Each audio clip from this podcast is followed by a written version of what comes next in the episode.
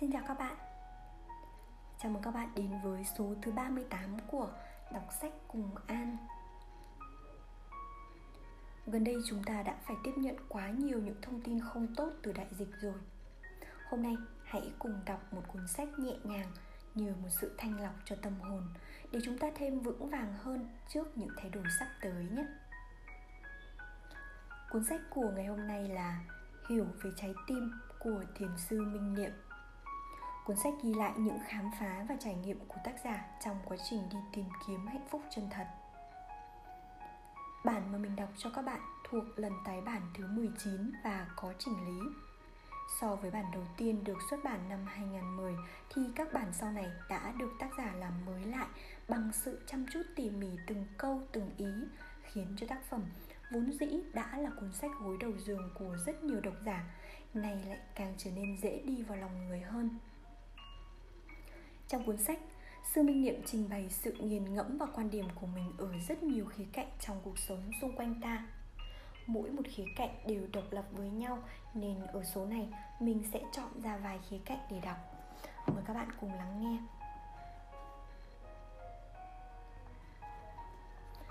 Tưởng tượng Hoàn cảnh chỉ có thể làm cho ta đau Nhưng chính trí tưởng tượng sai lầm mới là thủ phạm giết ta chết sống trong mộng tưởng. Một lần nào đó, vô tình ta tìm thấy kỷ vật của người thân yêu. Bỗng nhìn những kỷ niệm ngọt ngào năm xưa lũ lượt kéo về, tràn đầy trong tâm khảm. Ta thấy rõ ánh mắt và nụ cười rạng rỡ của người ấy. Ta nghe văng vẳng bên tai từng lời an ủi dịu dàng của ngày nào. Ta nhớ cả mùi nước hoa mà người ấy thường sử dụng. Ta không thể nào quên được cảm giác lần đầu khẽ chạm vào đôi bàn tay nồng ấm dường như tâm ta đã ghi nhớ tất cả. Ngay khi ta vừa mới trò chuyện với một người nào đó xong, nếu đây là câu chuyện hấp dẫn hay đáng nhớ, thì liền ngay sau đó, những hình ảnh và âm thanh dễ chịu ấy sẽ liên tục tái hiện. Nó gần như chiếm hết hoạt động của não bộ. Thỉnh thoảng ta cười khúc khích hay thầm thì một mình như cuộc đối thoại vẫn chưa tan. Đang lái xe trên đường cao tốc, ta lại ngỡ mình đang đi giữa khung trời thơ mộng. Đến khi xe lạc vào một lối khác thật xa Hay nghe tiếng kèn xe in ỏi phía sau Ta mới tự, ta mới sực tỉnh. Ta có cảm tưởng như mình đang bị một lực nào đó ở bên ngoài kéo đi. Thật ra chính những hình ảnh trong tâm đã cạnh tranh và lấn nát thực tại đó thôi. Tất cả những dữ liệu đó đã được lưu trữ trong kho chứa tâm thức còn gọi là tàng thức nên khi bị kích động thì nó sẵn sàng tái hiện như một cuốn phim giáp nối không đầu không cuối. Nơi màn ảnh để cuốn phim tái hiện chính là tâm tưởng. Hoạt động của tâm tưởng không thể tách rời với tâm thọ, tâm hành và tâm thức, nên tất cả những gì xảy ra trong những tâm kia đều tác động đến tâm tưởng. Thí dụ, khi nghe gió lạnh từ đâu tràn về, lòng ta bỗng xe lại, rồi chợt thèm tách cà phê nóng nơi quán cóc ở một góc đường tĩnh lặng nào đó. Bởi ta đã trải qua cảm giác đáng nhớ ấy ít nhất một lần trong quá khứ. Cảm giác được cái lạnh chính là chức năng của tâm thọ, còn gọi là cảm thọ. Tâm thọ nhanh chóng truyền thông tin ấy về tâm thức để nhận dạng. Khi tâm thức tìm được dữ liệu nào đó ấn tượng nhất liên quan tới cái lạnh, nó sẽ cho hiện lên trong tâm tưởng ngay lúc ấy, nếu tâm hành cũng tham dự bằng nỗi lo buồn, thì lập tức một viễn cảnh tương lai sẽ được dựng lên. Có khi mơ hồ, có khi rõ rệt. Trong đó, có một số dữ liệu cũ, nhưng cũng có một số hình ảnh hoàn toàn mới. Tâm tưởng tuy có thể đưa ra những ý kiến sáng tạo bất ngờ đến kinh ngạc, nhưng nó vẫn là sự tái chế tinh xảo trong chủ động hoặc cả trong vô thức. Cho nên không có tuyệt tác nào đến từ một siêu ý tưởng bất chợt cả những chất liệu. Làm nên ý tưởng đó có thể đã được lưu trữ từ hàng chục năm trước qua sự trải nghiệm hay góp nhặt. Dù vậy, tần suất biến đổi của tâm tưởng vẫn luôn cao hơn các tâm khác. Phải xác nhận rằng tâm tưởng đóng vai trò rất quan trọng trong đời sống. Không có tâm tưởng thì không có sáng tạo, không có tuyệt tác, không có những dự phòng cần thiết tuy nhiên, cũng chính tâm tưởng đã khiến ta không thể chấp nhận và sống sâu sắc với hiện tại, vì nó luôn dệt lên những giấc mộng hấp dẫn xa xôi. Khi ta đứng núi này lại trông núi nọ, nhìn người này hóa ra người khác, thì làm sao thấy được hạnh phúc mình đang có trong tay mà tận hưởng? Đó chính là vọng tưởng. Dường như bây giờ ai ai cũng đang sống trong vọng tưởng. Trong đầu họ lúc nào cũng đầy rẫy những hình ảnh âm thanh đan xen vào nhau một cách hỗn loạn bởi vì họ cho rằng càng nghĩ ra được nhiều ý tưởng hay để đem về lợi nhuận càng tốt. Nhưng hoạt động của tâm tưởng một khi đã vượt tầm kiểm soát và đến mức không thể dừng lại được nữa, thì toàn bộ cơ chế tâm thức sẽ bị đảo lộn và chuyển sang cung bậc khác. Đó là những dạng mà ta thường thấy. Đãng trí, loạn tưởng, trầm cảm hay tâm thần. Khi ấy, họ sẽ nhìn mọi thứ bằng nhận thức hoàn toàn mới lạ một thế giới mơ mơ màng màng mà họ hoàn toàn không nhận ra và định vị mình được nữa. Bây giờ người ta dễ bị mắc vào chứng bệnh hoang tưởng. Nguyên nhân từ một chấn động quá lớn trong lúc tinh thần đang yếu ớt hoặc do một nỗi ám ảnh nào đó kéo dài từ trong quá khứ. Nhưng phần lớn là do họ chìm đắm trong mộng tưởng quá lâu mà không được ai đánh thức. Vô tình, họ đồng hóa giữa thực tại với những gì mình đang suy tưởng đầu tiên, bệnh nhân rơi vào tình trạng đánh mất niềm tin nơi bản thân và luôn mong chờ một điều gì đó tốt đẹp sắp đến để thay đổi cuộc đời mình. Sau đó, họ cảm nhận những gì đang xảy ra xung quanh dường như đã từng được thấy ở đâu rồi, có gắn kết với số phận của họ. Rồi họ cố gắng phân tích, giải thích theo lối suy diễn mông lung của mình.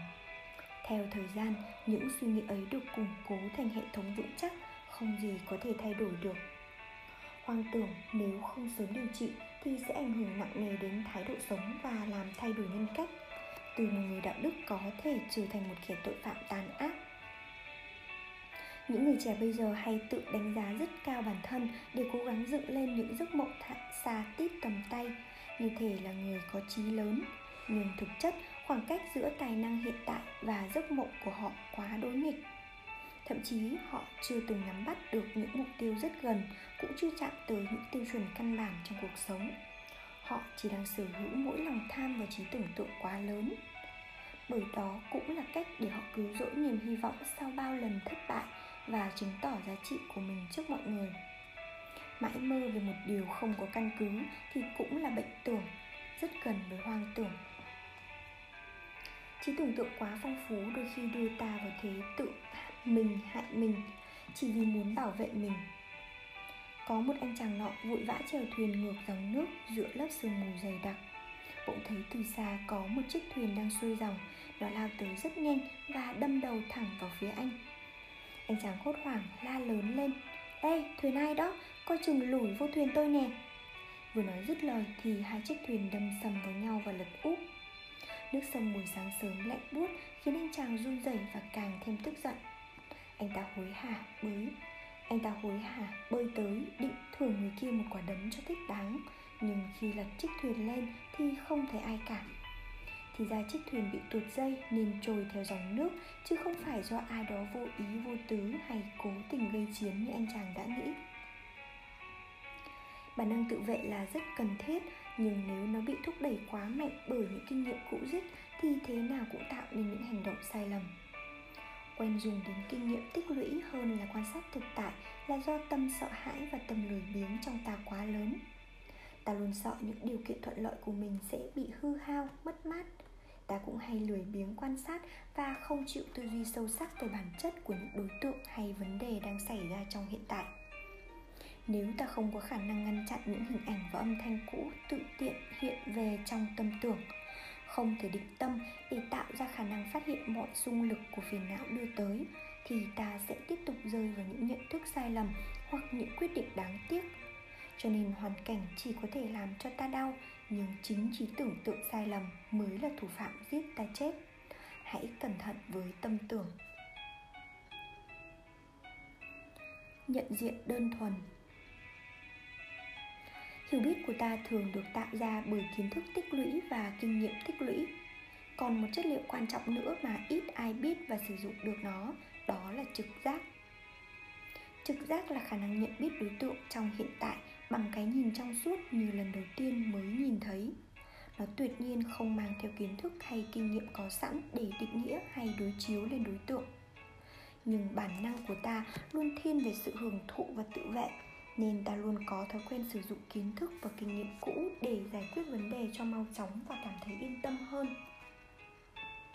Ví dụ, khi ăn một chén súp thì ta có tới hai cách để ăn. Một là ăn như đã từng được ăn, hai là ăn như lần đầu được ăn. Nếu ăn theo cách thứ nhất thì chắc chắn đó không phải là cách để thưởng thức. Ăn chỉ để cho no bụng hay ăn chỉ để cho xong còn nếu có thể ăn theo cách thứ hai thì ta sẽ ăn rất chăm chú, không bị kiến thức hay kinh nghiệm có sẵn về món súp, làm giảm khả năng khám phá và thưởng thức trọn vẹn. Đó là nghệ thuật ăn súp mà cũng là nghệ thuật nắm bắt sự sống. Cũng như nhiều người mong muốn được yêu như yêu lần đầu, họ muốn người kia hãy nhìn họ bằng cái nhìn mới mẻ như lần đầu tiên mới yêu nhau, dù rằng họ đã biết rất nhiều về những hạn chế hay khó khăn của nhau họ muốn người kia hãy nhìn họ như chính họ, chứ đừng nhìn họ bằng hình ảnh của những người trước mà cứ phải nghi ngờ hay phòng thủ. Thực tế thì ai cũng muốn mình được mới mẻ trong mắt người khác, vì sự thật là ta luôn luôn đổi mới. Có thể hay hơn hoặc có thể tệ hơn. Nhưng điều nghịch lý là ta lại không thể nhìn được người khác hay mọi vấn đề một cách đơn thuần như chính nó ta chỉ thấy mọi thứ qua cái bóng mờ của quá khứ mà ta cứ nghĩ là mình đã biết và hiểu hết tất cả. Thiền chính là phép thực tập để phát triển khả năng nhận diện đơn thuần. Ta cần phải có một vị thầy giỏi giúp ta xây dựng thói quen này ngay từ buổi đầu. Mỗi khi đến tham vấn với thiền sư, ta sẽ ngồi suốt, ta sẽ ngồi suốt buổi mà chẳng nghe được điều gì hay ho ngoài mấy câu rất bình thường đến vô nghĩa. Uống trà đi cây tùng trước sân kìa. Nhiều thiền sinh đã đau đầu về lối hướng dẫn lạ lùng này. Họ dùng hết trí năng để suy tìm ẩn ý sâu kín phía sau những thông điệp mà thiền sư đã gửi tới. Nhưng tìm mãi cũng chẳng hiểu được gì. Cuối cùng, thiền sư thấy tội nghiệp nên giáng cho một gậy trí tử thì thiền sinh mới bừng ngộ. Thật ra, không phải thiền sinh nào cũng phải ăn một gậy mới bừng ngộ những người có thể bừng ngộ ngay từ những câu nói tưởng chừng như bình thường hay vô nghĩa kia là nhờ tâm họ vốn rất đơn giản. Nói sao, hiểu vậy, chứ không suy đoán lung tung. Thiền sư bảo, uống trà đi, thì thiền sinh hãy cứ uống trà như uống trà. Đừng uống trà như không uống trà, vì tâm tư đang bận nghĩ những vấn đề khác, dù đó là những vấn đề được cho là quan trọng hay xứng đáng uống trà như uống trà. Tức là nhận biết rõ mình đang ngồi uống trà và nhận biết rõ đối tượng tiếp xúc là chén trà mà không phát sinh thêm ý tưởng nào trong tâm.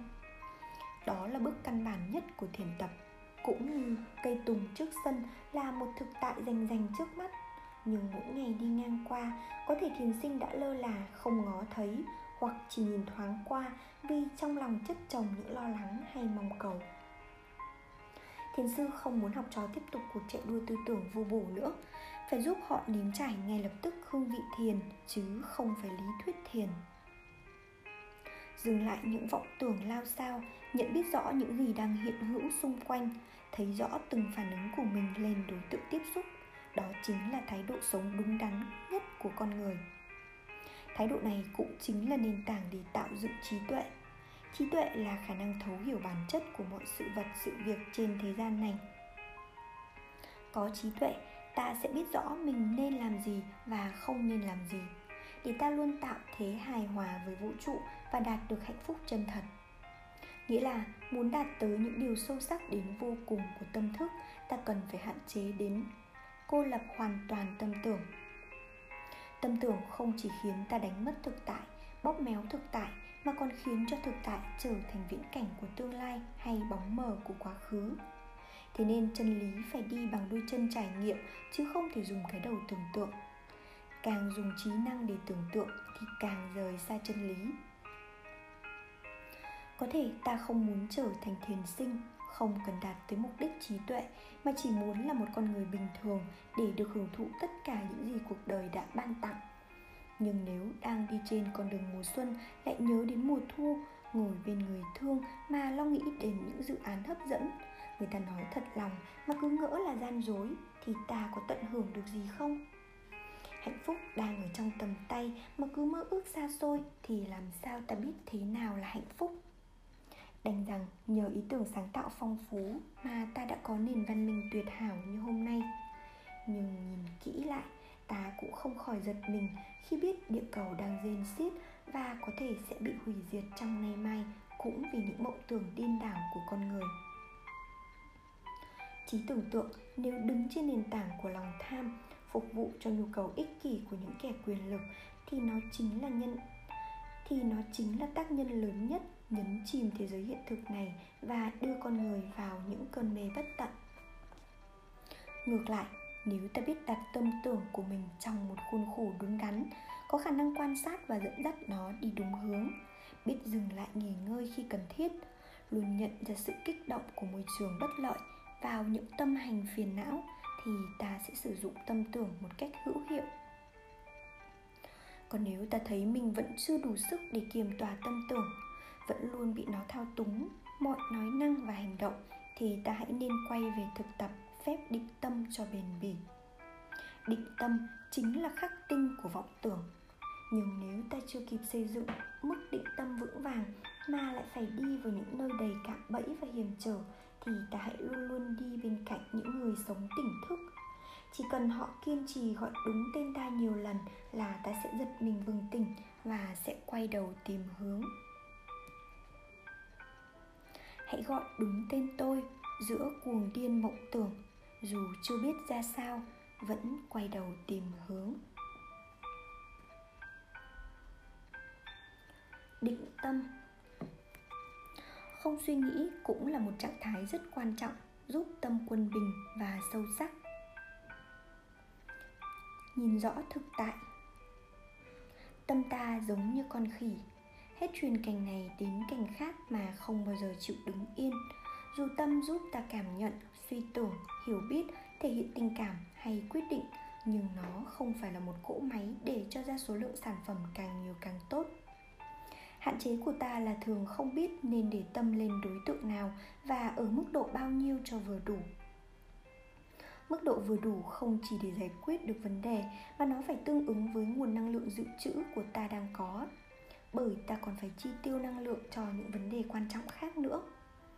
Phần lớn suy nghĩ chỉ đốt cháy năng lượng khiến ta thêm căng thẳng rồi nhận thức lệch lạc mà không giải quyết được vấn đề gì cả. Cho nên, không suy nghĩ cũng là một trạng thái rất quan trọng giúp tâm quân bình và sâu sắc. Triết gia Descartes đã từng phát biểu, tôi suy nghĩ, vì thế tôi đang có mặt. Nhiều người cũng đồng thuận với quan điểm này. Họ căn cứ vào dòng suy nghĩ để thấy được sự có mặt của mình, nghĩa là con người phải luôn suy nghĩ nếu không suy nghĩ, thì đó không còn là một thực tại sống động nữa. Cũng như những người già thường hay kiếm việc gì đó làm để thấy mình đang hiện hữu, để thấy mình không phải là kẻ bất tài vô dụng trong mắt con cháu. Thật ra, họ chỉ cần ngồi đó và mỉm cười vui vẻ với con cháu hoặc luôn tỏa ra năng lượng bình yên và vững chãi là đủ thấy họ đang có mặt rồi. Đó mới chính là sự có mặt đích thực. Cũng vậy khi nhìn một đóa hoa, đâu cần suy tư thì ta mới cảm nhận được sự có mặt màu nhiệm của nó. Đôi khi, chính những dòng suy tưởng mông lung đã kéo ta ra khỏi thực tại và đánh mất thực tại. Có xác mà không có hồn thì đâu thể gọi là có, đâu thể gọi là sự có mặt. Khi nhìn đóa hoa, nếu ta không suy tưởng không bị tương lai hay quá khứ kéo đi. Chỉ thấy rõ đây là một đóa hoa đang nở trong buổi sáng hôm nay, thì đó là trạng thái có mặt hoàn toàn. Tức định tâm. Định tâm là tâm đang đứng yên trong thực tại. Có thể nhận biết rất rõ những gì đang xảy ra trong ta và xung quanh ta. Nếu duy trì khả năng chuyên chú trên một đối tượng nào đó đã chọn lựa trong thực tại với một thời gian đủ lâu mà không có bất cứ ý niệm nào kéo đi thì ta sẽ tạo ra được định lực, sức mạnh của sự chuyên chú. Tâm chuyên chú mạnh mẽ có khả năng phát ra năng lượng chiếu sáng lên đối tượng, nên càng nhìn ta sẽ càng nhận rõ được cấu trúc hoạt động hay bản chất thật của nó. Đời sống luôn có vô số lực hấp dẫn lôi kéo tâm ta chạy lang thang suốt ngày ở bên ngoài. Đến khi lên bàn ăn, giường ngủ, ta vẫn tiếp tục để tâm mình chìm nổi trong những dự án kế hoạch hay miên man với những hình ảnh ngọt ngào của quá khứ. Theo thời gian, ta dần đánh mất thói quen nghỉ ngơi hay thói quen để tâm chuyên chú vào một đối tượng. Trái lại, ta cho rằng càng nghĩ ra được nhiều ý tưởng mang lại lợi nhuận thì ta càng tài giỏi. Làm như thế, con người sinh ra chỉ để làm việc là chỉ để làm việc và kiếm tiền Thế nên chậu kiểng trước nhà khô héo đã lâu ta cũng không thấy. Chiếc áo đã sứt nút mà ta cũng không hay. Trong nhà có bao nhiêu người đang có mặt ta cũng không rõ. Ta đứng đây để làm gì hay có hẹn với ai hôm nay ta cũng không nhớ. Thật tệ, ta cũng hay tự trách mỗi khi phát hiện ra mình bị đáng trí. Nhưng ta cũng tự bào chữa bằng những lý do rất xứng đáng Rồi lại tiếp tục thả tâm rong ruổi để nó tự do đi tìm nơi trú ẩn nào mà nó yêu thích. Thật tiếc, nếu ta chú tâm vào ánh nắng thì nắng sẽ ấm hơn. Ta lắng lòng nghe tiếng chim hót thì tiếng chim sẽ trong hơn. Ta hết lòng bưng tách trà uống thì trà sẽ thơm nồng hơn. Sự có mặt đích thực của thân lẫn tâm sẽ giúp cho đối tượng có giá trị hơn và chính ta cũng sẽ được thừa hưởng nhiều hơn. Một sự thật sâu sắc nữa là khi tâm an định, chấp nhận có mặt 100% trong giây phút hiện tại, nó sẽ kết nối được với những năng lượng an lành có sẵn trong vũ trụ. Nó làm cho những năng lượng độc hại trong ta lắng dịu và nâng dậy những phẩm chất quý giá trong chiều sâu tâm hồn. Đặc biệt, định lực giúp ta duy trì lâu bền khả năng quan sát những phiền não từ lúc phát sinh đến khi tan biến. Nghĩa là không có định lực thì ta không thể giấu phiền não thì ta không thể thấu hiểu phiền não, không thấu hiểu thì không thể tháo gỡ. Nghệ thuật định tâm. Để rèn luyện cho mình thói quen định tâm, điều kiện trước tiên là ta phải bớt bận rộn, phải tự cho mình một cơ hội lớn tìm về chính mình. Ta không thể ra lệnh cho tâm mình dừng lại trong khi ta vẫn còn muốn nắm bắt quá nhiều thứ một không gian nhẹ nhàng và tĩnh lặng sẽ giúp ta dễ dàng đem tâm mình trở về, kết thành một mối với thân. Thân ở đâu thì tâm ở đó. Cũng như khi ta dùng chiếc kính lúp đón nhận những tia nắng song song, chúng sẽ hội tụ thành một điểm. Sau đó, ta lấy nhúm rơm khô để phía dưới kính lúp chùm ánh sáng hội tụ ấy sẽ đốt cháy nhúm rơm khô sự tập trung cao độ của tâm ý có khả năng đốt cháy phần nào phiền não, làm cho ta trở nên nhẹ nhàng, trầm tĩnh và sáng suốt hơn. Ta cần cố gắng luyện sống chậm, nhưng cũng đừng quá chậm một cách mất tự nhiên. Mỗi khi mở vòi nước, đóng cánh cửa, mở tivi hay đặt tách trà xuống, ta đều quan sát kỹ những đối tượng ấy. Đặc biệt, phải ghi nhận rõ những gì xảy ra trong tâm ta suốt tiến trình xảy ra hãy cắt mỗi hành động ra thành từng phần nhỏ để thực nghiệm việc định tâm dễ dàng hơn Thí dụ, khi bưng tách trà lên, ta chia làm 3 giai đoạn để chú tâm. Bưng lên, đưa tới và uống. Trong khi uống, ta cũng chia làm 3 giai đoạn. Vừa uống, đang uống và uống xong. Bất cứ ở nơi đâu hay làm việc gì, ta cũng nên áp dụng bài thực tập chia nhỏ từng hành động để quan sát trừ những việc có tính chất nguy hiểm hay quá khẩn thiết. Tập quan sát bước chân mình khi đi trong phòng cũng là cách để rèn khả năng định tâm. Chỉ cần thả lỏng hai tay theo chiều cơ thể và bắt đầu chú ý vào bước chân đi trong ba giai đoạn. Nhấc chân lên, đưa tới, đặt chân xuống. Ta cũng có thể chia mỗi động tác như vậy thành ba lần nhỏ hơn nữa để sự chú ý của ta càng thêm mạnh mẽ. Phần đầu phần giữa, phần cuối của việc nhấc chân lên. Phần đầu, phần giữa, phần cuối của việc đưa chân tới. Phần đầu, phần giữa, phần cuối của việc đặt chân xuống. Nên nhớ, ta chỉ dùng tâm để cảm nhận mà không nên nhìn xuống bước chân. Bài tập này tuy hơi khô khan, nhưng nếu kiên trì chừng nửa giờ, ta sẽ gặt hái kết quả rất bất ngờ. Sự chậm rãi sẽ giúp tâm ta không dễ dàng thay đổi đối tượng đủ thời gian để nhìn thấu đối tượng và chính ta hơn. Hơi thở màu nhiệm.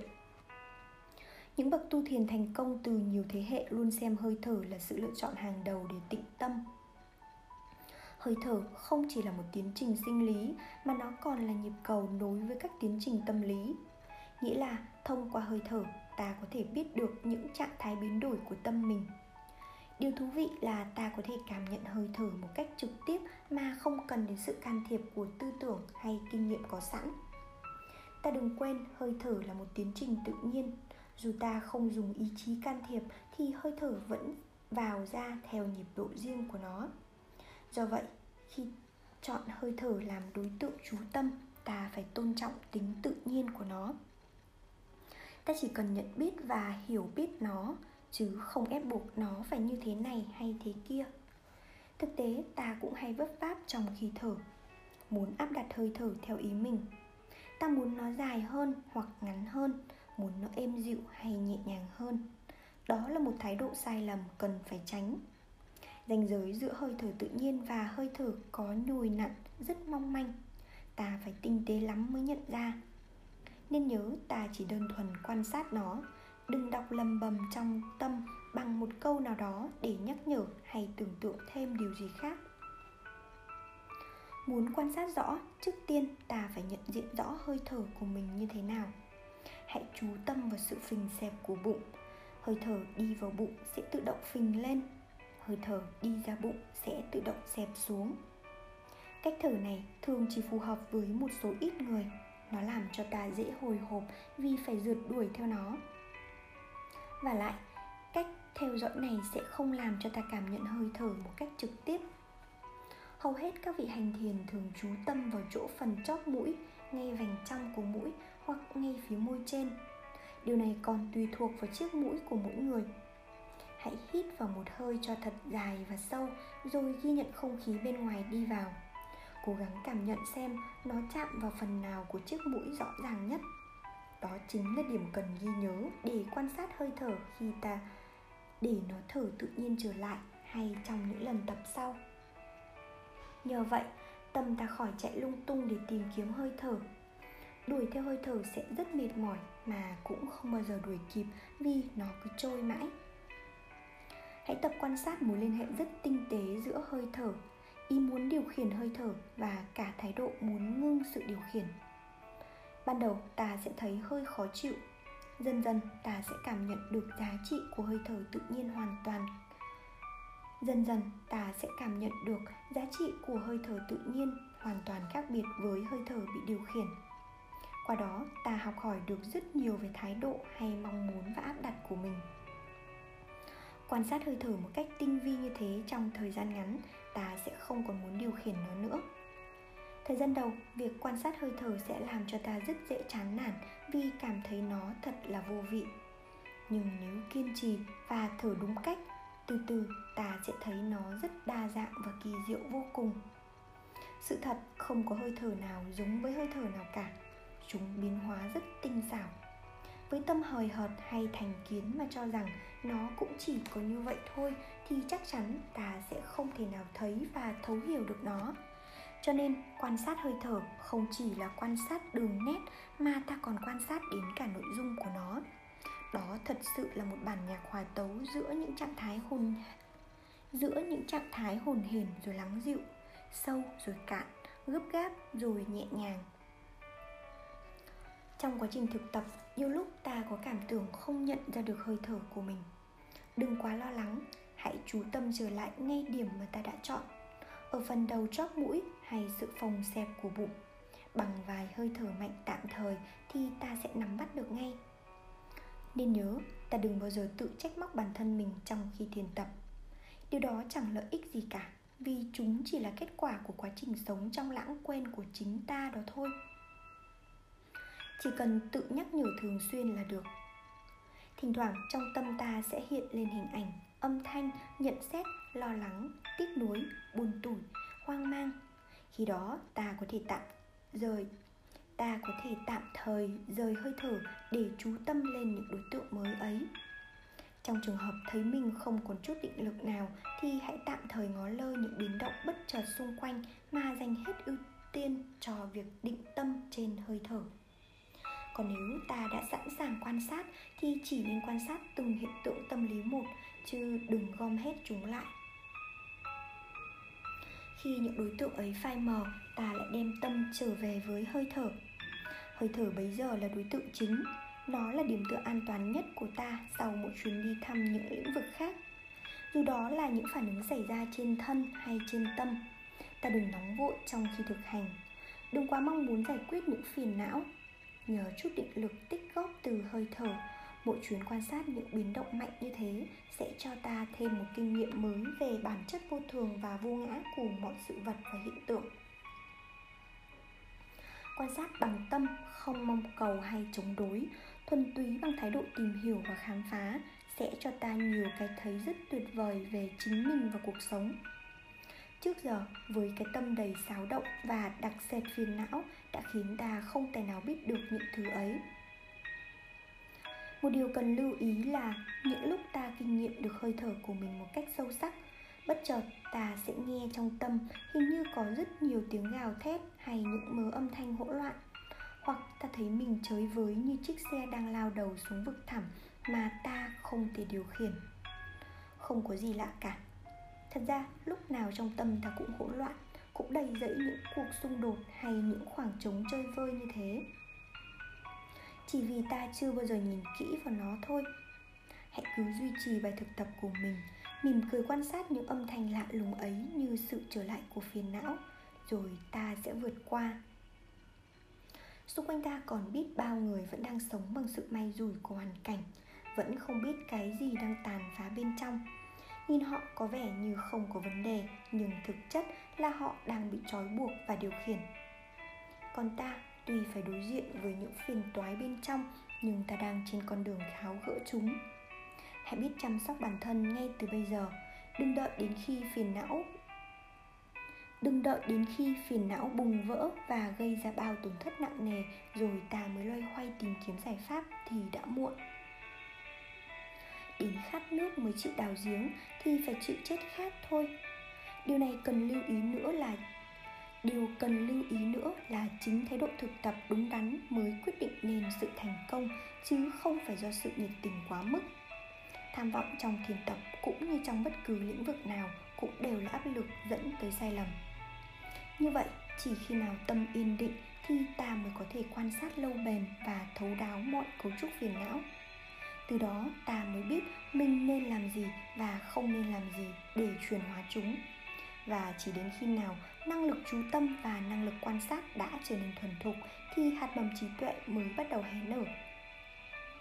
Khi ấy, ta mới nhìn thấy rõ thân phận mình và cuộc đời đúng như bản chất chân thật xưa nay của nó.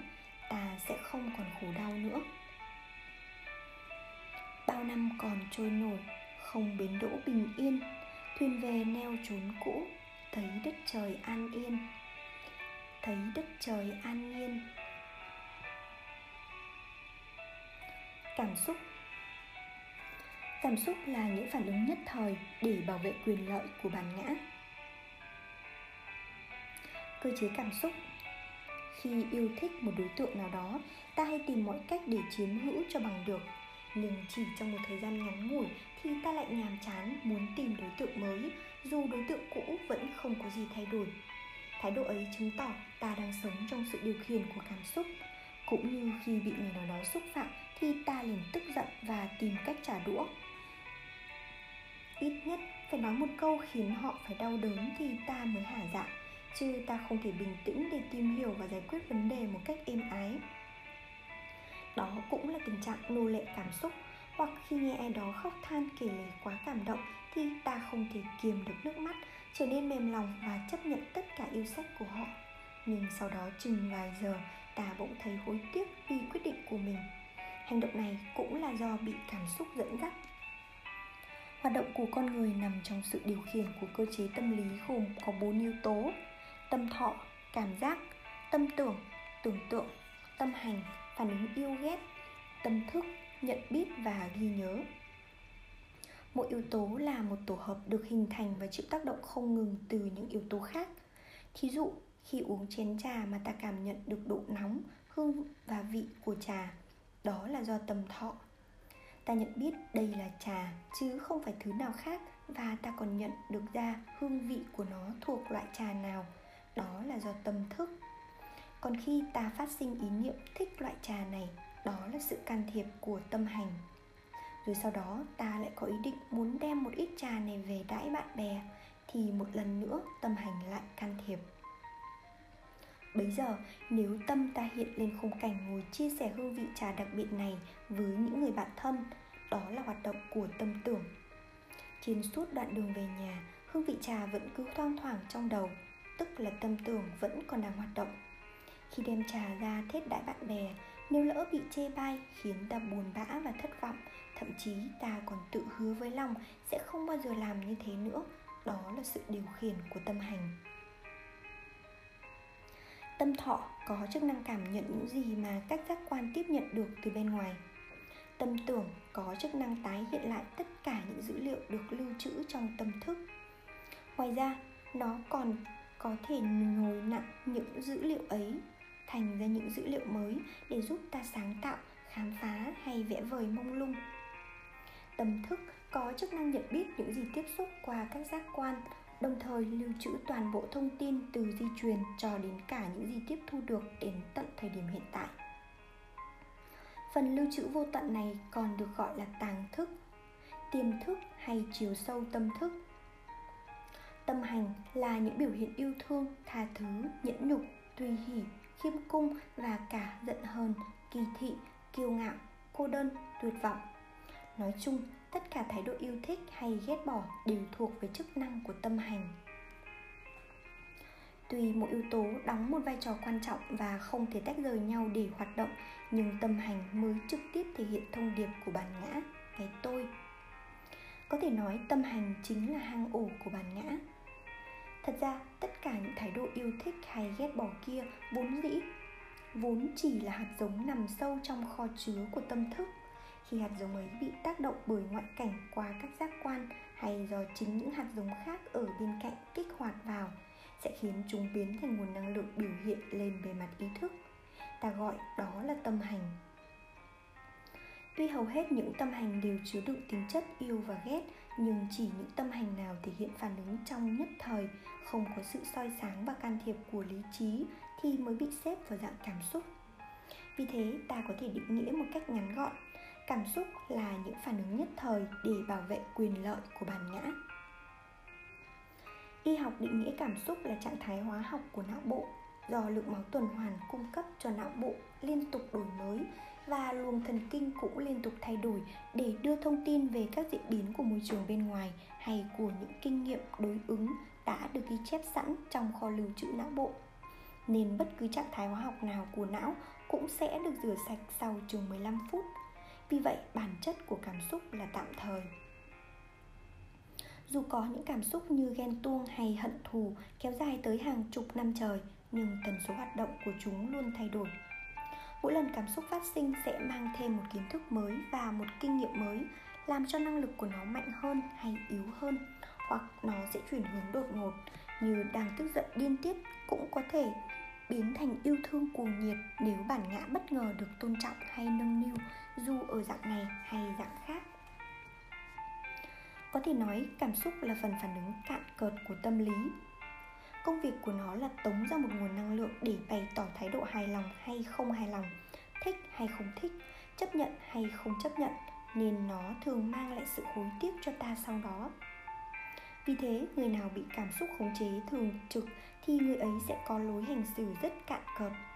Dù biết nhiều điều hay lẽ phải nhưng mỗi khi cảm xúc tốt hay xấu bùng vỡ thì họ nghe theo cảm xúc ấy như trẻ con, rất bản năng và bất chấp hậu quả. Chăm sóc cảm xúc. Đời sống không thể thiếu cảm xúc, bởi cảm xúc chính là những cung bậc tình cảm của con người. Nhưng nếu cảm xúc bị khai thác đến mức vượt qua tầm kiểm soát của lý trí, thì đó chính là tình trạng tự đánh mất chủ quyền với bản thân nó khiến ta phạm sai lầm và gánh chịu nhiều hậu quả sau khi cảm xúc đi qua. Trong tình yêu, người ta thường muốn con tim dẫn đường hơn là dùng cái đầu nhận xét. Điều này nghe thật dễ dung cảm. Có vẻ như ta đang muốn đem hết con người của mình ra để yêu, chứ không muốn cân nhắc hay suy tính. Nhưng kỳ thực, chính ta cũng không biết mình đang không kiềm chế nổi nhu cầu thỏa mãn cảm xúc. Vì nếu sử dụng lý trí thì buộc ta phải ức chế sự thỏa mãn ấy đó là lý do tại sao khi đã nhàm chán nhau thì ta không thể vì ân nghĩa mà tiếp tục chung sống với nhau. Hoặc dù biết rằng tha thứ và chấp nhận nhau là điều hay nhất để giải quyết vấn đề, nhưng ta vẫn không làm được. Ta đã không vượt qua nổi nhu cầu thỏa mãn cảm xúc, nhưng ta lại nghĩ do trái tim mình đã hết sức chứa. Lẽ dĩ nhiên, sống là phải hưởng thụ, nhưng càng hưởng thụ thì ta càng dễ nghiện ngập và trở nên yếu đuối trong khi đó, cuộc sống không phải lúc nào cũng mang tới đầy đủ điều kiện thuận lợi cho ta. Nếu ta không tiếp tục được hưởng thụ ở mức độ quen thuộc, thì cảm xúc xấu sẽ phát sinh và tạo thành những cơn đau hành hạ. Do đó, kẻ khôn ngoan phải biết hy sinh những cảm xúc tốt không cần thiết, chấp nhận những cảm xúc xấu cần thiết để vươn tới những mục đích cao cả hơn, những loại hạnh phúc lâu bền và chân thật dù cảm xúc có liên quan sâu sắc đến di truyền, nhưng môi trường trưởng thành mới tạo nên năng lực cảm xúc trong con người. Nếu ta ý thức mình luôn bị cảm xúc điều khiển, việc nên làm thì không làm, mà việc không nên làm lại cứ làm thì ta phải quyết tâm sắp xếp lại nếp sống của mình. Trước tiên, ta nên sống chung với một người khá vững chãi, sống có nguyên tắc và luôn sinh hoạt nghiêm túc theo thời khóa biểu người ấy cũng cần hơi khó tính một chút để sẵn sàng nhắc nhở mỗi khi ta vượt khỏi những quy định hay cam kết. Thậm chí nếu thấy thói quen sống vô độ của mình quá lớn, ta có thể gia nhập vào quân ngũ hay tu viện một thời gian dài để được đào luyện trong một môi trường luật lệ nghiêm khắc. Thời gian đầu chắc chắn sẽ gặp nhiều phiền toái vì ta phải từ bỏ thói quen cũ để thiết lập thói quen mới. Nhưng khi đã thành nếp rồi, ta sẽ thấy thích thú, tự do và vững chãi vì ta có thể chủ động trong mọi tình huống.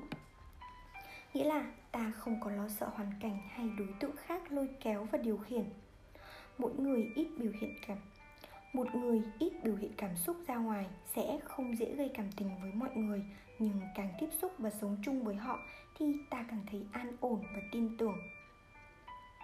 Vì họ có khả năng chịu đựng và ý thức trách nhiệm rất cao. Nếu ta biết tính mình thiên về nghệ thuật và thường cảm thấy mệt mỏi sau mỗi lần để cho cảm xúc tuôn trào bất tận, thì hãy thường xuyên tìm tới sinh hoạt cùng những người bạn trong các lĩnh vực khác hoặc tự mình nên thử nghiệm thêm ngành nghệ hoặc tự mình nên thử nghiệm thêm ngành nghề khác hoàn toàn đối lập với tính cách của mình. Ta phải cố gắng tránh bớt những đối tượng mà mình ưa thích và tập gần gũi với những đối tượng mà mình vốn không ưa thích ngoài ra, ta cũng phải cố gắng bỏ ngoài tai những lời su nịnh hay khen tặng và tập lắng nghe những lời góp ý thẳng thắn hay chê bai. Nên nhớ, lớp cảm xúc cạn nhất mà ta vô tình nuôi dưỡng nhiều nhất chính là những gì ta cảm nhận nơi các giác quan cộng, nơi các giác quan cộng với thái độ yêu ghét của ta. Đó là những giải pháp rất hữu hiệu giúp ta cân bằng cảm xúc. Khi cảm xúc cân bằng thì khả năng quan sát của ta về mọi đối tượng sẽ chính xác hơn. Nhưng chỉ khi nào ta thấu hiểu và có khả năng hóa giải những cảm xúc thuộc dạng cơn bão thì ta mới có thể sống an ổn và tự do lâu bền. Tuy nhiên, trước tiên ta hãy tìm đến một không gian yên tĩnh để nhìn lại những cảm xúc quen thuộc của mình. Lý tưởng nhất là đến một trung tâm thiền. Bước đầu, ta sẽ học cách tập trung tâm ý lên một đối tượng. Định tâm đây là bài tập căn bản quan trọng, giúp ta phát triển khả năng chuyên chú lâu bền mà không để những ý niệm khác dễ dàng chen vào. Cần phải mất 3 tháng hay 6 tháng để xây dựng thói quen định tâm cho vững chắc thì ta cũng nên làm. Vì nếu không có được thói quen này, ta sẽ không thể nào đủ sức để khám phá và tháo gỡ những lớp tâm lý phức tạp và tinh vi công việc chính của một thiền sinh cũng chỉ là quan sát rõ mọi hiện tượng tâm lý bằng thái độ không yêu thích, cũng không ghét bỏ, không thành kiến, cũng không phê phán. Ta cứ thản nhiên quan sát từ khi hạt giống phiền não bị kích động và biểu hiện lên bề mặt ý thức ở dạng năng lượng. Rồi cả quá trình, nguồn năng lượng ấy tiếp tục bị kích động bởi ngoại cảnh hay chính những yếu tố khác của cơ chế tâm lý đến khi nó thúc giục ta nói năng hay hành động, và kể cả khi nó tan biến đi, và nguyên nhân nào khiến nó tan biến. Quan trọng nhất không phải là triệt tiêu cho được phiền não, mà ta cần thấu hiểu cơ cấu của chúng. Nếu không hiểu được phiền não, thì ta chỉ có thể đè nén, chứ không bao giờ chuyển hóa được. Điều quan trọng nữa là cần quan sát thái độ của ta mỗi khi chạm mặt phiền não thái độ chống đối sẽ làm cho phiền não, ẩn khuất hay lớn mạnh thêm. Kỹ năng này có thể mài rũa mọi lúc mọi nơi. Mỗi khi thấy năng lượng cảm xúc trào lên, nếu có thể thì ta hãy ngưng ngay công việc đang làm để ưu tiên quay về chăm sóc cảm xúc. Cũng giống như bà mẹ khi đang nấu nướng hoặc may vá, chợt nghe tiếng em bé khóc là lập tức tạm ngừng công việc để vào chăm sóc em bé chỉ cần bà mẹ ẵm em bé lên, vỗ về đôi chút là em bé sẽ bớt khóc ngay. Từ từ quan sát, bà mẹ sẽ hiểu lý do nào làm em bé khóc. Có thể do khát sữa hay cái tã bị dơ để kịp thời giúp đỡ. Bà mẹ quan sát tinh tường ấy chính là chánh niệm niệm tâm. Chánh niệm là khắc tinh của mọi phiền não.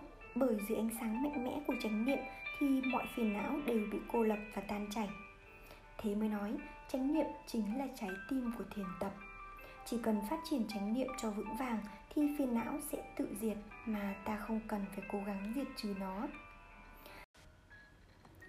Phiền não vốn là hiện tượng, nên cảm xúc cũng là hiện tượng. Chúng được sinh ra từ sự vận hành sai lệch của cơ chế tâm lý, mà nguyên nhân chính là do nhận thức sai lầm về bản ngã. Hãy đừng quên ta không thể dùng ý chí đàn áp nhận thức này để thay vào bằng nhận thức khác. Điều nên làm là cần siêng năng duy trì thói quen quan sát mọi diễn biến trong tâm ở mọi tình huống thì ta sẽ nhìn ra tính chất không thật của những cảm xúc ấy. Vì khi những mong cầu và chống đối không còn nữa thì phiền não hay cảm xúc cũng sẽ tan biến. Tâm ta sẽ trở nên trong vắt và yên tĩnh như mặt hồ không còn những gợn sóng cảm xúc nếu được đặt trong một khuôn khổ giám sát thường trực của chánh niệm thì nó sẽ trở thành chất liệu quan trọng cần thiết để tạo nên màu sắc và hương vị giá trị cho cuộc đời. Bởi vì con người là một thực tại sinh động chứ không phải là gỗ đá vô tri. Theo cơn mê cảm xúc, trôi giạt đến chốn nào? Sáng nay trời thơm nắng, một đóa hoa ra chào tùy thuận theo hoàn cảnh không buộc theo ý mình. Giữ tâm không giữ cảnh, tâm bình, cảnh cũng bình. Bình yên. Chỉ khi nào tâm ta không còn những khắc khoải mong cầu hay chống đối, chấp nhận và tùy thuận mọi hoàn cảnh thì ta mới nếm được chất liệu bình yên và hạnh phúc chân thật. Cảnh bình, tâm cũng bình. Tâm ta vốn gắn kết chặt chẽ với ngoại cảnh vì hai nhu cầu hưởng thụ căn bản nhất của con người là tiện nghi vật chất và tiện nghi tinh thần, danh dự đều nằm ở bên ngoài. Thế nên, ngày đêm ta không ngừng cầu mong những điều kiện thuận lợi luôn đến với mình. Chỉ khi nào những ước nguyện của ta đều được thành tựu hay ít nhất không có bất kỳ khó khăn nào xảy ra thì ta mới thấy lòng bình yên. Rồi chẳng bao lâu, những điều bất như ý lại ập đến, hoặc chính trong ta phát sinh những mong cầu khác nên cái bình yên kia không còn cơ sở để tồn tại được nữa. Cảnh không bình yên thì tâm cũng không bình yên. Ta dễ thấy lòng mình yên mỗi khi rong ruổi đến một vùng quê xa xôi hẻo lánh, hay một miền sơn cước tĩnh mịch nào đó. Vừa tạm gác lại những lo toan tất bật của cuộc sống, vừa được nuôi dưỡng trong những cảnh vật hiền hòa và tươi mát, lại vừa cảm nhận được sự sống mà ta đang tiếp xúc ở từng phút giây nên lòng ta đã thật sự lắng dịu và dừng lại. Nếu ta có chủ ý tìm đến không gian như thế để nuôi dưỡng tâm hồn, thì hẳn nhiên ta sẽ trân quý từng khoảnh khắc trôi qua. Nhưng tiếc thay, sự cố gắng cũng chỉ là ý chí. Thói quen bám víu vào những đối tượng đem tới cảm xúc quen thuộc có thể xuất hiện bất ngờ và lấn át cả ý chí. Thế rồi bỗng nhiên ta thấy mình không thuộc về nơi này nữa lòng chợt bâng khuâng như kẻ xa lạ. Còn nếu vì bất đắc dĩ mà ta phải rơi vào khung cảnh bình yên, thì chắc chắn ta sẽ thấp thỏm như ngồi trên than hồng. Thậm chí, ta còn tìm cách phá tan bầu không gian yên tĩnh cho thoải mái hơn. Nếu không được chuyện trò với ai, ta sẽ nhớ về quá khứ hoặc tưởng tới tương lai để giết bớt thời gian. Cho nên, cảnh bình yên cũng có thể làm cho tâm bình yên nhưng nếu tâm bị xáo động quá lớn thì cảnh cũng chịu thua. Bây giờ, nhiều người trẻ hay than cuộc sống quá bận rộn, đến nỗi họ không còn thời gian để nghỉ ngơi. Nhưng khi có được những ngày nghỉ thì họ lại kiếm đủ mọi việc để làm. Không đi mua sắm thì họ đi gặp bạn bè, không nấu nướng thì họ lên mạng tìm kiếm thông tin, không xem tivi thì họ lang thang ngoài đường. Dường như họ không thể nghỉ ngơi tâm tư phải bám vào một cái gì đó, ít nhất là phải nghĩ tưởng đến những điều gì mà họ cho là cần thiết. Như vậy, họ mới thấy ổn. Khi nào đuối sức, họ mới chịu dừng lại và chìm vào giấc ngủ. Hoặc khi nằm trên giường bệnh hay rơi vào một tai nạn khốn đốn, họ mới thấy giá trị của sự nghỉ ngơi. Tâm bình yên trong trường hợp này vẫn còn dựa vào điều kiện của hoàn cảnh, vẫn nằm ngoài sự chủ động của ta nhiều người sau khi trải qua những tai nạn lớn lao cảm nhận được giá trị của cuộc sống, ý thức được điều gì đáng giữ gìn nên họ tưởng rằng mình đã bước sang khúc quanh khác của cuộc đời.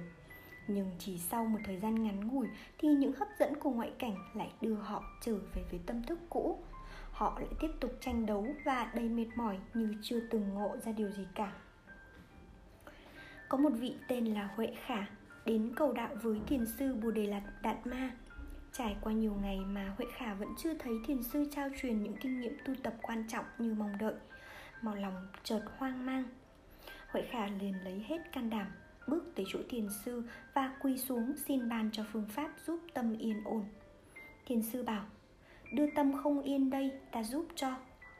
Huệ khả nhìn kỹ lại mình để tìm kiếm tâm không yên, rồi thưa dạ con đã tìm nhưng không thấy ạ. Thiền sư cười đáp ta đã yên tâm cho con rồi đấy. Ngay cả khi ta mong muốn được tiếp nhận những điều hay lẽ phải, tìm học những phương pháp giúp thăng hoa giá trị tâm hồn thì cũng có thể khiến tâm ta không yên, mệt mỏi và khổ sở. Lẽ dĩ nhiên, không ai có thể đưa tâm mình ra cho người khác xem bởi nó vốn không có hình tướng cụ thể. Huống chi, tâm không yên chỉ là một hiện tượng tâm lý nhất thời.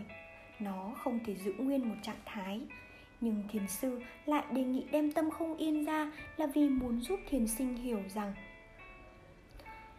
khi lòng con mong cầu là còn, khi lòng còn mong cầu là còn không yên, hết mong cầu thì tự nhiên tâm sẽ yên. Đúng ra, thiền sư chẳng trao truyền phương pháp gì cả, chỉ nhắc thiền sinh quay lại dùng chính cái không yên của mình để tìm ra cái yên. Cái yên không dựa vào điều kiện bên ngoài, như thế mới là cái yên chân thật tất nhiên, phải thêm nhiều công phu nữa mới giữ vững tâm yên ấy, nhưng đó là khởi điểm rất quan trọng. Tâm yên, cảnh sẽ yên. Khi tâm ta giữ được trạng thái quân bình với chính mình, hài lòng với những gì mình đang có, không mong muốn có thêm, cũng không muốn loại trừ bớt. Tức là ta cũng đang giữ được thế quân bình với vạn vật xung quanh. Đây chính là nền tảng quan trọng để cho sự yên ổn ra đời điều kỳ diệu là khi tâm bình yên, ta sẽ thấy mọi đối tượng hay mọi vấn đề ở cung bậc khác khá chính xác với những gì đang thật sự diễn ra. Bởi tâm bình yên không những rất trong sáng mà còn có thể kết nối với những năng lượng phóng, mà còn có thể kết nối với những năng lượng phóng ra từ chính đối tượng hay vấn đề đang tiếp xúc. Vì vậy, khi tức giận hay yêu đương cuồng nhiệt, ta không thể nào thấy đúng đắn được thực tại ta dường như ở trong một thế giới khác. Khi nhìn những gợn sóng lăn tăn trên mặt hồ có thể ta nghĩ cái hồ này đang bị xáo động. Hay khi nhìn thấy một màu trắng xóa bao phủ trên ngọn núi ta lại tưởng ngọn núi này chắc đã, đã già nua. Nhưng đó là cái nhìn hời hợt. Khi tâm bình yên quan sát kỹ hơn ta sẽ thấy cái xáo động kia chỉ là phần trên mặt hồ bị gió tác động chứ phía dưới mặt hồ vẫn yên ắng ta cũng phát hiện ra cái trắng xóa kia chỉ do tuyết phủ, chứ ngọn núi vốn rất xanh, rất trẻ. Khi tâm bình yên, ta sẽ thấy rõ đâu là hiện tượng, đâu là bản thể, đâu là giả tạm, đâu là chân thật. Quan trọng hơn hết là ta đã tìm thấy được chính mình. Cái tôi thật thà, hồn nhiên đã trôi lạc theo thăng trầm cuộc sống từ bấy lâu nay. Tâm bình yên mới đích thực là tâm chân thật của ta còn tâm lao sao chỉ là sự biến động trong nhất thời. Đức phật đã từng khẳng định, nhất thiết duy tâm tạo. Tâm ta như thế nào thì ta sẽ cảm nhận thế giới xung quanh như thế ấy. Đẹp xấu, cao thấp, sang hèn, thuận nghịch, vốn không phải là bản chất của thực tại. Tất cả đều do tham, sân, si của con người dệt nên. Khi được thỏa mãn những mong muốn của mình thì ta nghĩ cuộc đời rất tươi đẹp. Còn khi mọi thứ diễn ra trái nghịch với những nguyện vọng của mình, thì ta cho rằng cuộc đời thật đáng chán. Trong khi đó, vạn sự vạn vật trên thế gian này và cả vũ trụ bao la đều vận hành theo nguyên tắc rất tự nhiên. Nhân quả và duyên sinh, nó không chiều chuộng ai, cũng không có ý ghét bỏ ai, chỉ tại ta quá tham lam. Khi nó thuận với ta thì ta mừng rỡ mà không hề ngạc nhiên và từ khước còn khi nó nghịch với ta thì ta lại hốt hoảng và chống đối. Cho nên khi nào ta chuyển hóa được những năng lượng mong cầu và chống đối không cần thiết ấy, trả lại bản chất tĩnh lặng màu nhiệm của tâm hồn, thì ta sẽ thấy thế giới xung quanh mình thật bình yên, rất dễ thương và rất đáng giữ gìn. Từ tuệ giác sâu sắc, đức phật cũng đã từng nhấn mạnh, tâm bình, thế giới bình. Dù thế giới xung quanh ta còn nhiều xáo động nhưng nếu tâm ta bình yên thì sẽ không bị nó làm cho xáo động theo. Trái lại, năng lượng bình yên trong ta sẽ lên đường, sâu kết với những năng lượng bình yên khác đang bàng bạc khắp nơi trên thế giới. Đến khi hội đủ điều kiện thì nó sẽ trở thành hiệu ứng vĩ đại, thế giới bình yên. Thật ra, vạn vật trên khắp hành tinh vốn rất bình yên, chỉ có con người mới không bình yên và làm đảo lộn mọi thứ nhưng bản chất con người cũng rất bình yên, chỉ vì họ đã để cho những năng lượng tham cầu và chống đối lấn át đi vẻ đẹp tự nhiên hiền hòa mà trời đất đã ban tặng. Cho nên, không ai có thể làm cho mọi người trên thế giới này bình yên được cả. Đó là vấn đề của mỗi người. Tuy nhiên, năng lượng bình yên trong mỗi người có tính tương tác rất lớn. Nó sẽ giúp cho điều kiện đi tới sự bình yên trong mọi người dễ dàng xảy ra vì vậy, năng lượng bình yên của mỗi người luôn rất cần thiết cho gia đình, xã hội, thế giới và cả vũ trụ nữa. Trong bài hát Bình Yên, nhạc sĩ Quốc Bảo thật tinh tế khi nhận ra Bình yên một thoáng cho tim mềm Bình yên ta vào đêm Bình yên để đóa hoa ra chào Bình yên để trăng cao Bình yên để sóng nâng niu bờ Bình yên không ngờ Lòng ta xe sẽ câu kinh bình yên khi tâm hồn bình yên, dù chỉ trong một thoáng, những giận hờn hay cố chấp cũng sẽ tan rã. Trong thoáng bình yên ấy, ta thấy được những thực tại mầu nhiệm mà thường ngày ta không hề thấy. Đóa hoa vừa hé nở, trăng đang lên cao và sóng không ngừng nâng niu bờ. Tuy nhiên, nhạc sĩ lại khẳng định chính năng lượng bình yên của ta trong đêm nay đã khiến cho hoa nở, trăng cao và sóng nâng niu bờ đúng là cảnh vật xung quanh vẫn xảy ra theo lẽ tự nhiên của nó, nhưng điều đó không có nghĩa là nó không liên quan gì với con người. Vì vạn sự, vạn vật vốn luôn tương tác với nhau kia mà. Khi đóa hoa trong lòng ta đang nở, trăng trong lòng ta đã sáng trong, sóng trong lòng ta đã chấp nhận nâng niu bờ, thì làm sao những thứ bên ngoài ấy không được nuôi dưỡng bởi ta kia chứ? Và chính ta cũng không ngờ khi lòng bình yên thì từ bi bỗng nhiên thức giấc. Trong bài hát có hai câu rất lạ. Như từ bao la ta ra đời một kiếp nữa, như từ trong nhau lớn lên khôn, lớn lên khôn lên cùng nhau. Phải là người đã đi qua kinh nghiệm thương đau và đã từng chạm tới biến bờ bình yên mới viết được những câu này khi tâm hồn bình yên thì chẳng khác gì ta được sinh ra một lần nữa. Ý niệm cũ chết đi để nhường chỗ cho ý niệm mới được sinh ra, đó là con người mới của ta. Tuy nó và con người cũ không phải là hai cái khác biệt, nhưng không thể là một nữa rồi. Vấn đề là ta có thật sự muốn và can đảm để ý niệm giận hờn và thù hận trong ta chết đi, cho ý niệm bao dung và tha thứ được sinh ra không? Nhiều khi nó đã sinh ra rồi mà ta không chịu nhìn nhận. Ta cứ cố bám lấy con người cũ kỹ tàn tạ kia để thỏa mãn cái tôi ích kỷ và yếu đuối của mình. Điều tuyệt vời là cái kiếp mới của ta có được chính nhờ vào cái đau khổ của người kia đem đến.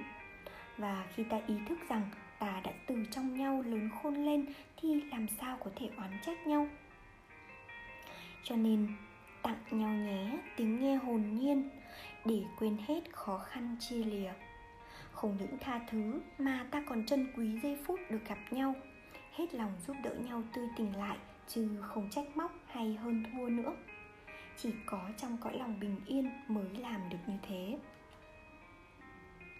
Quả thật, chỉ khi nào tâm hồn ta không còn những khắc khoải mong cầu hay chống đối, chấp nhận và tùy thuận mọi hoàn cảnh, thì ta mới nếm được chất liệu bình yên và hạnh phúc chân thật trong giai đoạn ban đầu, nếu thấy khó giữ tâm trước những hoàn cảnh quá trái nghịch thì ta hãy tạm thời tìm cho mình một không gian đủ an ổn để tịnh dưỡng tâm hồn. Khi tâm hồn đã thật sự bình yên, những phiền não đã lắng động và chuyển hóa thì ta cứ mạnh dạn tiếp xúc trở lại với mọi hoàn cảnh, mọi đối tượng. Dù hoàn cảnh vẫn còn đang xáo trộn, dù đối tượng vẫn chưa hết khó khăn, nhưng với trình độ mới của tâm thức thì ta sẽ nhìn thấy nó không còn là vấn đề ghê gớm nữa. Và chính ta cũng có thể góp phần làm cho tình trạng được thay đổi. Cho nên, nếu biết tâm bình yên, chắc chắn cảnh sẽ bình yên, thì ta chỉ nên giữ gìn tâm mình mà không cần phải đuổi theo cảnh. Bởi cảnh bình yên mà tâm ta chưa bình yên, thì ta cũng chẳng thấy nó bình yên.